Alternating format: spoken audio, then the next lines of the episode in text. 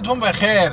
در دنبال این مبحث قبلی و امروز می‌خوام دو یه مسئله رو براتون بگم در مورد همون واژه ها که خراب می‌کنن واژه ها رو از بین می‌برن و بر اساس ایدئولوژیشون تعریف و باز تعریف می‌کنن. وقتی که ایران رو نگاه می‌کنه ببینید به قدری در تاریخ معاصر ایران و تاریخ 200 ساله حداقل ایران به قدری خائن به ایران می‌بینید به قدری وطن فروش می‌بینید که این وطن فروش ها و این خائنین تمام امورات ایران تو دست می‌گیرن.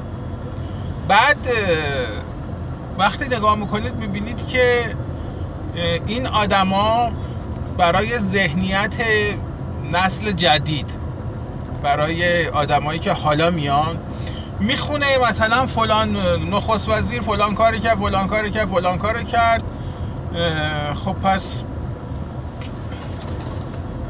آدم خوبه بوده. بعد برای اینکه اینا خرابش کنن همون وطن فروش ها همون معمورا همون کسایی که دنبال به وجود آوردن حماقتی به نام مثلا چیز هستن و تنفروشی هستن. میان میگن که این اول یه واژه رو تعریف می‌کنن مثلا ماسونی رو تعریف می‌کنن بر اساس اون چیزی که می‌خوان. هم همشون هم همینو تعریف یعنی وقتی که میگه و اهل فلانی ما فراماسون بوده بعد بهش میگی خب آقا فراماسون یعنی چی؟ بعد این اصلا نمی‌تونه تعریف کنه که این فراماسون یعنی چی. در نهایت میقلته تو واژه پردازی حماقت گونه مبنی بر این که فراماسون ها کسایی که سوگند خوردن به منافع انگلستان خدمت کنن. خب. اما شما وقت تاریخ ها می‌خونی می‌بینی که دقیقا برعکس اینه. مثلا مثلا چی؟ مثلا که جورج واشنگتن اومده یک فراماسون بوده اما بیشترین شاید بگم مهلکترین ضربه رو در زمان خودش با استقلال آمریکا به انگلستان وارد کرده به منافع انگلستان وارد کرد. خب. این آدم اومده این ضربه رو زده. بعد میری گاندی رو نگاه می‌کنی. بعد میری مثلا ناپلون بناپارت رو نگاه می‌کنی. میری فرانس فون بیسمارک رو نگاه می‌کنی. می‌بینی که این آدما در عهد و زمانه خودشون ضربات وحشتناکی بر پیکره مثلا منافع انگلستان وارد کردن اما وقتی میری تاشه در میاری وقتی میری سراغ همین آدما بهشون که خب پس تو که میگی که اینا قسم خوردن به منافع انگلستان مثلا خدمت کنن. پس این که الان اومده زده پدر زاب بچه منافع انگلستان در آورده که میفتن به مغلط بافی. یعنی گنده هاشون میفتن به مغلط سازی. میگن که نه این ظاهر قضیه بوده. باطن قضیه اینه که اینا در جهت منافع انگلستان بوده. بعد مثلا در طول تاریخ انگلستان فلان کرده بهمان کرده امریکا اینجوری شده اونجوری شده. و آمریکایی الان در خدمت انگلیسان. حرفای بیمعنی بی سر و با از نو بافتن یه تاریخ بر اساس اون چیزی که ایدئولوژیت میگه. آقا مسئله خیلی سرراسته. و اون اینه که شما یه چیزی دارید حداقل تو کشور ایران. شما یه چیزی دارید به نام مذهب. این جناب آقای مذهب همه زندگی شما و امورات زندگیتون رو در اختیار گرفت. حالا شما برو آسمون بیاد زمین. بعد برای شما فاجعه ایجاد کرده. درست؟ یعنی اومده برای شما زندگیتون رو تبدیل به جهنم کرده. هدف اصلی چیه؟ هدف اصلی این آدما اینه که دائم به شما اینو بگن که مذهب خوبه دخالتش تو دین تو امورات زندگی انسان هم خوبه. اما ماسون ها و ماس... نمی‌دونم آنوسیا و نمی‌دونم خیره و زالک و فلانه اینا اینا نمی‌ذارن. اینو دنبال همینم. اینه تمام این فلسفه بافیه که می‌کنن همینه. به اینا میگن آتش تهیه.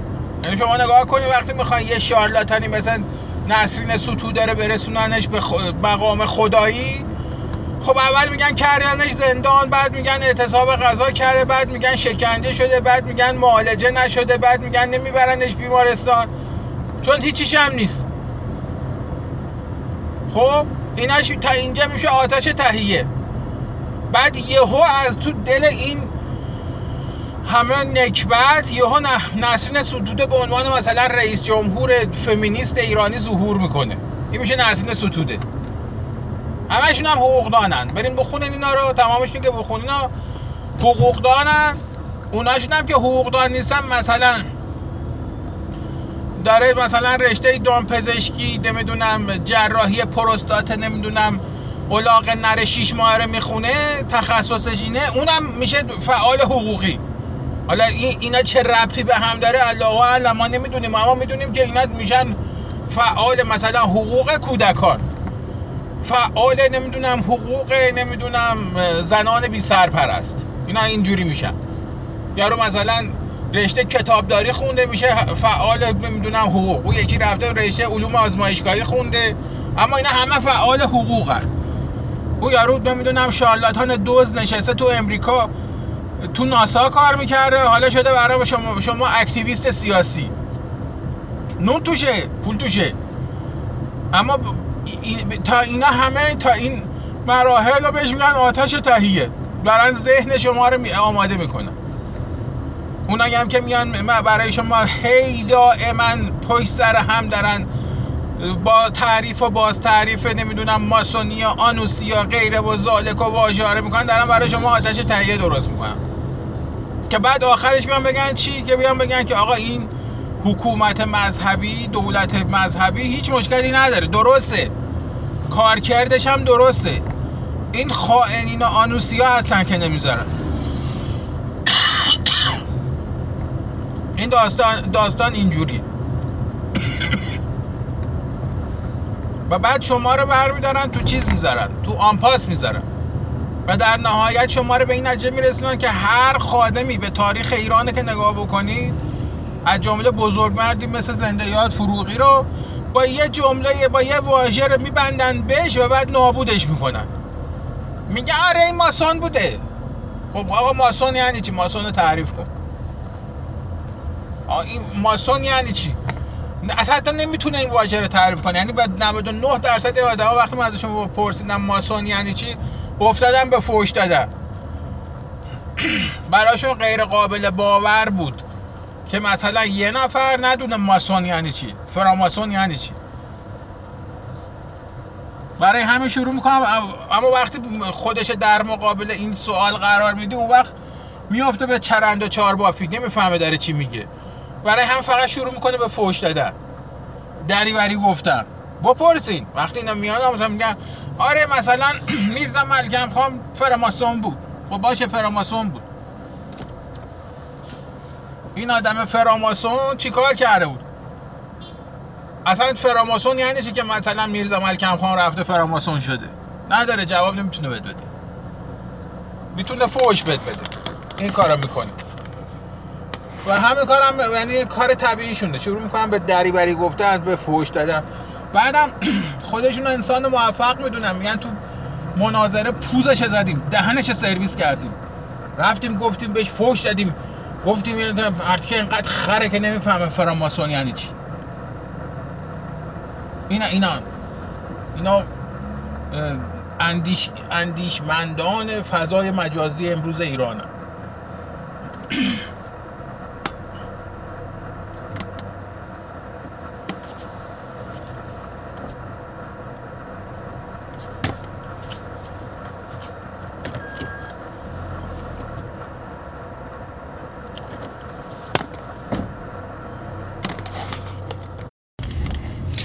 پس واژه ها خیلی مهم هستن. حواستون به واژه ها باشه. حتی اگه یه جایی یه واژه رو دیدید براتون تعریف کردن نفهمیدین فوری نپذیرین هرچی رو بهتون میگن. سریع برید تحقیق کنید برید بپرسید. ببینید معنی واقعی اون واژه چیه. دنیا رو با واژه ها تکون میدن. دنیا رو با واژه ها جابجا می‌کنن. با کلمه. اگه بتونه اینو در من بتونم اینو تو بین شماها جا بندازم و فکر می‌کنم 90 درصد راه رفت درست رفتم. و اصلا راه درست رفتم. یه عده وقتی اینا رو بزنین پس همین کلمه آنوسی یا ماسون و غیر زالک رو بزنین پس اون وقت چهره واقعی ایران پرستا در میاد. اون وقت می‌فهمید که واقعا مثلا فلان شخصیت سیاسی تاریخ ایران واقعا آدم وطن پرستی بوده وطن فروش نبوده. مثل مثلا همین زکال ملک فروغی مثل علی اکبر خان داور مثل تیمورتاش اینا نسل جدیدی بودن. اینا نسلی بودن که بسیار سیر بودن. انقدر از گذشته ها درس گرفته بودن که می‌دونستن امروز ایران این مادر زخم خورده نیاز به تیمارداری داره. دنبال کندن و فرار کردن و دزدی نبودن. مثل اجدادشون نبودن. یعنی روند سیر روند طبیعی توحش به سوی تمدن رو طی کرده بودن. و رسیده بودن به آخرین مراحل تمدن برعکس حالاست. اما هی وحشی وارد میشه. هی آدمای عقب افتاده وارد میشن. همین عقب افتاده ها گرسنه چشم دنبال هم. فقط به دنبال اینن که جیبشون رو پر کنن و زیر شکمشون رو نمی‌دونم آرامش بدن. اینان. وقتی میری تاریخ ایران رو می‌خونی مثلا مغول ها میان تو ایران میریزن. به تنها چیزی که علاقه دارن طلای دزدی نمی‌دونم قارت ملت کشداره نمی‌دونم هی طلا رو طلا جمع کننه. هی قارت ملت ها و خونه ها و شهر هاست بعد بعد نسل دومشون میشن آدم حسابی. نسل سومشون میشن تمدن ساز نسل چهارمشون میشن نمی‌دونم چیزی رو تولید می‌کنن که بهش میگن تمدن مغولی تمدن امپراتوری مغول. اما مال نسل سوم و چهارمه مال نسل اول نی نسل, نسل اول همون چنگیز خانه. همونه که آدم زنده زنده آدم می‌خورد. اون نسل چهارمه که آدم شده. تولید علم می‌کنه. تولید هنر می‌کنه تولید فرهنگ می‌کنه. همون نسل سوم چهارمی است اونجاست که سعدی میگه که میره از دست وحشیگری مغالا فرار می‌کنه میره نمی‌دونم به قول خودش به اقصای قور وقتی برمیگرده میگه چو باز آمدم کشور آسوده دیدم. پلنگان رها کرده خوی پلنگی. اما وقتی مملکت ها شما می‌کنی جمهوری چرا جمهوریش میشه مثل سوریه؟ چرا جمهوریش میشه مثل ایران؟ به خاطر اینکه آدم با اصل و نسب توش نیست. به خاطر اینکه خاندان های حکومتگر توش نیست. آره آمریکا میشه جمهوری خوب. به خاطر اینکه وقتی میری تاریخش در میاری می‌بینی کل رؤسای جمهوری آمریکا تا اواسط قرن بیستم از هفت خانواده اومدن. کلشون از هفت خانواده اومدن. طبیعیه که این هفت خانواده دلش بر امریکا میسوزه. طبیعیه که می‌خواد که آمریکا سر آمده همه کشورهای جهان باشه. طبیعیه که دنیا رو خورد می‌کنه برای اینکه آمریکا رو به همه جا برسونه. وقتی میرین زندگی نامه وینستون چرچیل رو می‌خونین میگه که جد بزرگشون از دوکای مالبرو در 1230 سال پیش نشان شوالیه گریش گرفته. این جد آقای جد بزرگ از 1230 سال پیش تا امروز پدر در پسر کنار هم تو خاک خوابیدن. قبرشون هست. برای همینه که وینستون چرچیل میاد تو سخنرانیش میگه که ما شده شهر به شهر خونه به خونه اتاق به اتاق با این نازی هم میجنگیم. و خاک انگلستان هم دست هیچ پوفیوزی نمیدیم. وقتی هم آلمان هم میرن شهر بیرمنگام بمباران می‌کنن در تدافیش ور میداره. دوسلدورف با 8000 بمب افکن سنگین بمباران می‌کنه. تلفاتی رو به شهر دوسلدورف آلمان وارد می‌کنه. تلفاتی رو وارد می‌کنه که بمب اتم هیروشیما نکرده به اینا میگن وطن پرست اما وطن پرستی همینجوری که در میاد که از توی نمی‌دونم آقای شجونی یا نمی‌دونم نمی‌دونم دیگه کیا بگم مثلا براتون. توی همین آدما. تائه با اینا که وطن پرستی در میاد که. اینا اسلام پرستن اسلام پناهن دنبال این چیزا. خب روزتون بخیر. بازم دوباره زیاد صحبت کرد